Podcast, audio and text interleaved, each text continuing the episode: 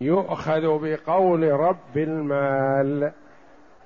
والمؤلف رحمه الله تعالى يفصل متى يؤخذ بقول رب المال ومتى يؤخذ بقول العامل الذي هو المضارب.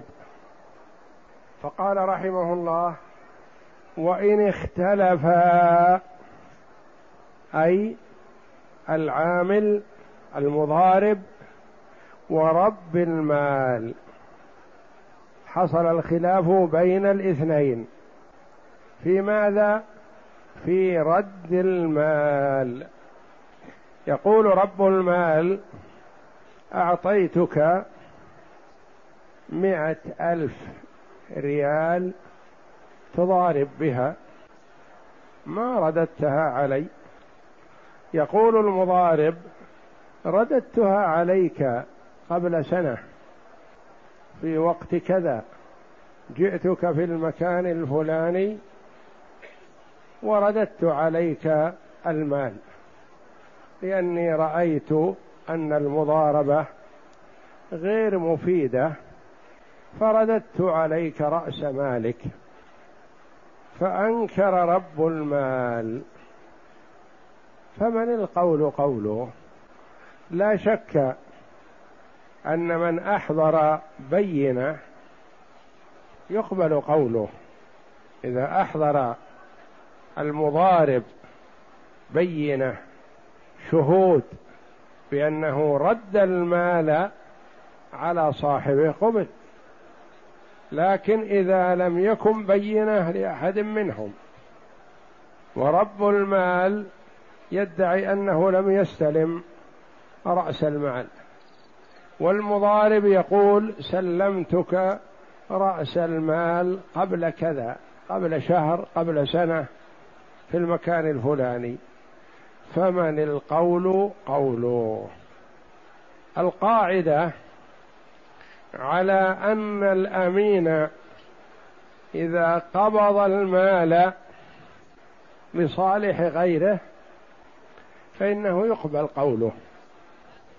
وإذا قبض المال لصالحه فلا يقبل قوله. والمضارب الآن أمين على هذا المال لكن قبضه لمن؟ لصالح من؟ لصالح نفسه لأن له ربح نصف الربح أو ربع الربح. أو أقل أو أكثر. اذا في مثل هذه الحال فالقول قول المالك. يقال للمضارب أحضر بينة فإذا لم يحضر بينة فيقال القول قول المالك بأنه لم يقبض المال. رد المال إليه مرة أخرى لأنك فرطت حينما رددته إليك حسب ما تزعم لم تشهد ولم يكن لديك بينة. ولا تصدق أنت في رد المال وإنما تصدق في أمور أخرى ستأتي. لكن في الرد لا. وهذا معنى قول المؤلف رحمه الله وإن اختلفا في رد المال فالقول قول المالك. لماذا يرحمك الله؟ قال لأنه قبض المال لنفع نفسه. فلم يقبل قوله في الرد كالمستعير. فرق بين المستعير وبين الأمين. المستعير قبض العين لصالحه.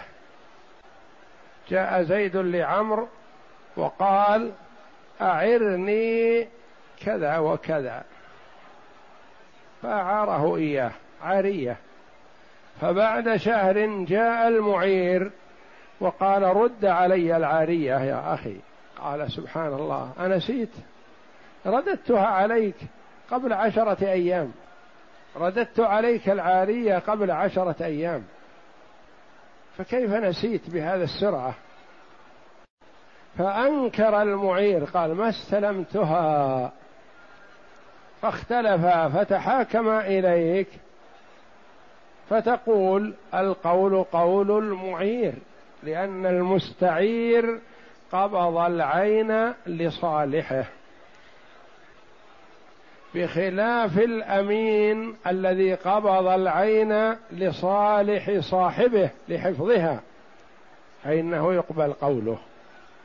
وكذلك المضارب قبض المال لماذا؟ لصالح نفسه لأن له جزء من الربح.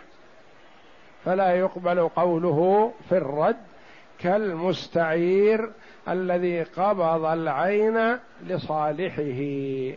نعم. وإن اختلفا فيما شرط له من الربح ففيه روايتان. إحداهما القول قول المالك لأن الأصل عدم ما اختلف فيه. والثانية إن ادعى العامل أجرة المثل أو قدرا يتغابن الناس به فالقول قوله لأن الظاهر صدقه. وإن ادعى لا. قف. قف لا تستعجل لا وقفت لا تستعجل. وإن اختلفا فيما شرط له من الربح. اختلف العامل المضارب ورب المال الذي هو المالك. أحيانا يعبر عن المالك برب المال وأحيانا يعبر بالمالك. والعامل أحيانا يقال له العامل وأحيانا يقال له المضارب. اختلف فيما شرط للمضارب للعامل. قال المضارب اتفقت أنا وإياك على أن لي نصف الربح. فقال المالك لا يا أخي. اتفقنا على أن لك ثلث الربح ولي ثلثان. فاختلفا وتنازعا في هذا. المضارب يقول أريد نصف الربح حسب ما شرطت لي. ورب المال يقول ما شرطت لك نصف الربح وإنما شرطت لك الثلث ولي الثلثان. ففيه روايتان عن الإمام أحمد. إحداهما القول قول رب المال لأن الأصل عدم اشتراط الزائد على ما اتفقا عليه. الآن هما اتفقا على أن الثلث للعامل والعامل يطلب زيادة الذي هو السدس الفرق بين الثلث والنصف.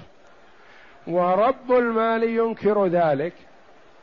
فيقول ليس للعامل إلا ما اتفق عليه لأن الثلث متفق عليه والخلاف في السدس الزائد عن الثلث والأصل عدمه. يقول به العامل وينفيه رب المال فهو مختلف فيه فيرجعان إلى ما اتفقا عليه الذي هو الثلث. يعني كلهم يقول للعامل الثلث لكن العامل يقول لا ليس الثلث فقط بل لي النصف. فيدعي زيادة والأصل عدم ادعاء الزائد. هذه رواية عن الإمام أحمد أن له ما يدعيه رب المال. رواية أخرى قال فيه تفصيل.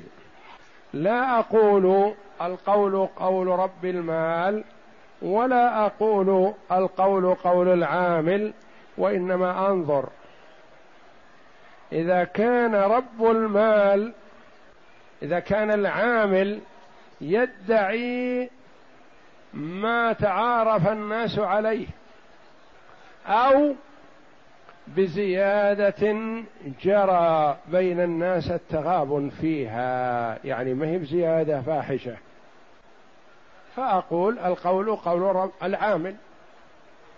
أما إذا كان العامل يدعي أكثر مما تعارف الناس عليه فأقول القول قول رب المال. الرواية الأولى يقول القول قول رب المال لأنه المتفق عليه. الرواية الثانية يقول فيه تفصيل إن كان العامل يدعي ما تعارف الناس عليه أو بزيادة بسيطة فالقول قوله لأن العرف يشهد له. وإن كان يدعي زيادة فاحشة عما تعارف الناس عليه فلا يقبل قوله. إيضاح هذا. رب المال يقول اتفقنا على أن لك الربع من الربح. العامل يقول اتفقنا على أن لي الثلث. اختلف في هذا. الرواية الأولى عرفناها هي ما اتفق عليه الربع. الرواية الثانية هذه تقول لا ندخل ونسأل الناس. ننظر. مثل هذه المضاربة كيف يتعامل الناس بها؟ في الثلث أو في الربع؟ قالوا لا. الناس تعارفوا على مثل هذا بالثلث. نقول القول قول العامل حينئذ لأنه يدعي ما تعارف الناس عليه. والآخر رب المال يريد أن يبخسه من حقه. فنعطيه ما تعارف الناس عليه. التي هي أجرة المثل. أو بزيادة بسيطة مثلا. فالقول قول العامل. كيف الزيادة البسيطة؟ مثلا رب المال يقول اتفقنا على أن لك خمس وعشرين بالمئة من الربح التي هي الربع. العامل يقول اتفقنا على أن لي خمس ثلاثين بالمئة من الربح. خمس ثلاثين بالمئة من الربح. ننظر في السوق. مثل هذه البضاعة والاتجار بها وتوريد هذه البضاعة من المحلات البعيدة ونقلها وكذا وكذا إلى آخره لأن البضائع تختلف كما تقدم لنا. في نوع من البضاعة يكتفي المضارب بعشرة بالمئة. ونوع من المضاربة ما يكتفي المضارب إلا بخمسين في المئة أو ستين بالمئة لأن فيها مخاطرة. ندخل السوق فنقول مثل هذه المضاربة كيف يتعامل الناس بها؟ يتعاملون بخمس وعشرين في المئة للعامل أم يتعاملون بخمس وثلاثين في المئة للعامل؟ الربع أو أكثر من الثلث بقليل؟ قالوا لا. التعامل في مثل هذه المضاربة بالثلث ثلاث وثلاثين في المئة فقط. هذا التعامل هذا تعامل الناس الجاري ثلاث وثلاثين في المئة. فنقول الزيادة التي ادعاها العامل معقولة. ما دام الناس تعارفوا على ثلاث وثلاثين في المئة والعامل ما ادعى زيادة إلا خمس وثلاثين في المئة فنعطيه ما ادعى. لأن الفرق بين ما ادعاه وبين ما يتعامل به الناس شيء بسيط يتغابن به الناس. يعني يغلب بعضهم على بعض في هذا. يتغابن يعني يجري في المعاملة. التغابن في شيء ما يعني ممكن يباع بكذا ويمكن يباع بكذا. المماكس الشديد مثلا يشتري هذه البضاعة بتسعة. والسائد عند الناس أن قيمتها عشرة. الريال هذا بسيط يتغابن فيه الناس. أو مثلا هذا باع هذه السلعة بعشرة. بعشرة. والقيمة السائدة عند الناس تسعة. فالريال زيادة. معقول. ليس بفاحش. بخلاف ما إذا وكانت السلعة بعشرة مثلا ثم باعها بثمانية عشر هذا غبن فاحش. ما يتغابن بمثله الناس بل هو زائد ولا يقبل. فكذلك في المضاربة إذا كان ادعاء العامل زيادة يتغابن بها الناس فهذا معقول ويعطى ما يدعيه. اذا في مثل هذه المسألة روايتان.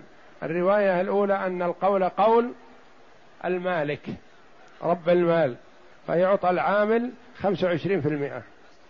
الرواية الثانية أن ينظر إذا كان دعوى العامل شيء معقول سائد في السوق أو بزيادة بسيطة فيعطى ما ادعاه.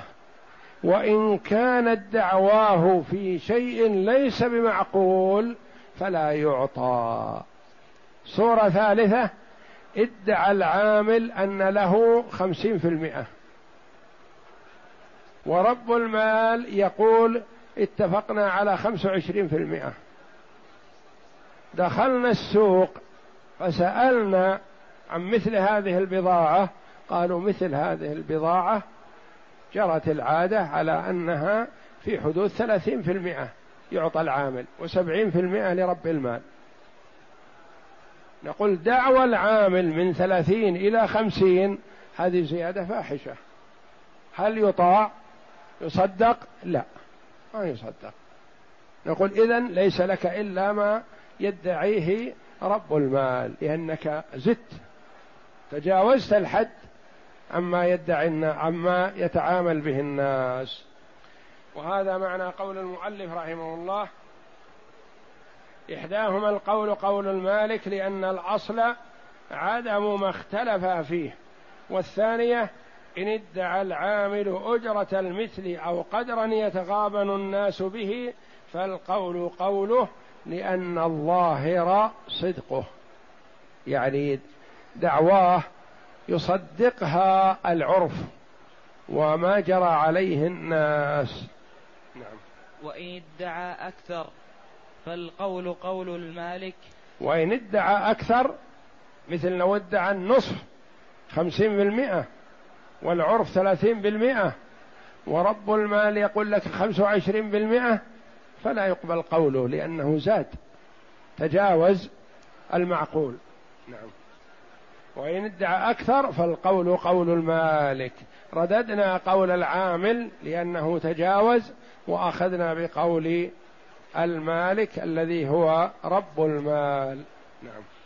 وإن ادعى أكثر فالقول قول المالك لأن الظاهر صدقه فأشبه الزوجين إذا اختلفا في المهر. أشبه في هذه الحال الزوجين إذا اختلفا في المهر. إذا قال الرجل مثلا اتفقنا على أن المهر خمسة آلاف. وقالت المرأة مثلا أوليها اتفقنا على أن المهر خمسين ألف. نقول أيهم أقرب إلى الواقع؟ أيهم أقرب إلى الواقع؟ فيؤخذ بقوله. ينظر السائد هل المهور في حدود خمسة آلاف؟ من بني جنسها ومستواها مثلا؟ فيؤخذ بقول الرجل لأنه أقرب إلى الواقع. أم العرف والسائد عند الناس قريب مما تقوله الزوجة أو وليها فيؤخذ بهذا لأنه أقرب إلى السائد بين الناس. هذا مثله في المضاربة. المضارب يدعي ما ت... مثل ما تعارف عليه الناس يعطاه. يدعي شيئا زائد ما يقبل منه. ادعى رب المال هضمه وتقليل نسبته من الربح نقول ما نطيعه يهضم حق العامل. ينظر إلى السائد في البلد. فأشبه العامل ورب المال أشبه اختلاف الزوجين في ماذا؟ في المهر. إذا اختلفا في المهر ننظر إلى ما هو السائد. الزوج يقول المهر خمسة آلاف في ذمتي أجمعها إن شاء الله وأسلمك أو أسلمك إذا كان الخطاب مع المرأة أو مع وليها أسلمك إياه. يقول لا يا أخي أنا عقدت لك على خمسين ألف. ننظر ونسأل. مثل هذه البنت ومثل هذا الزوج ومستواهم مثلا وبني جنسهم هل مهورهم في حدود خمسة آلاف؟ فالظاهر صدق الزوج. هل مهورهم في حدود خمسين ألف؟ فالظاهر صدق الزوجة. وهكذا ومثله العامل في المضاربة. والله أعلم. وصلى الله وسلم وبارك على عبده ورسول نبينا محمد وعلى آله وصحبه أجمعين.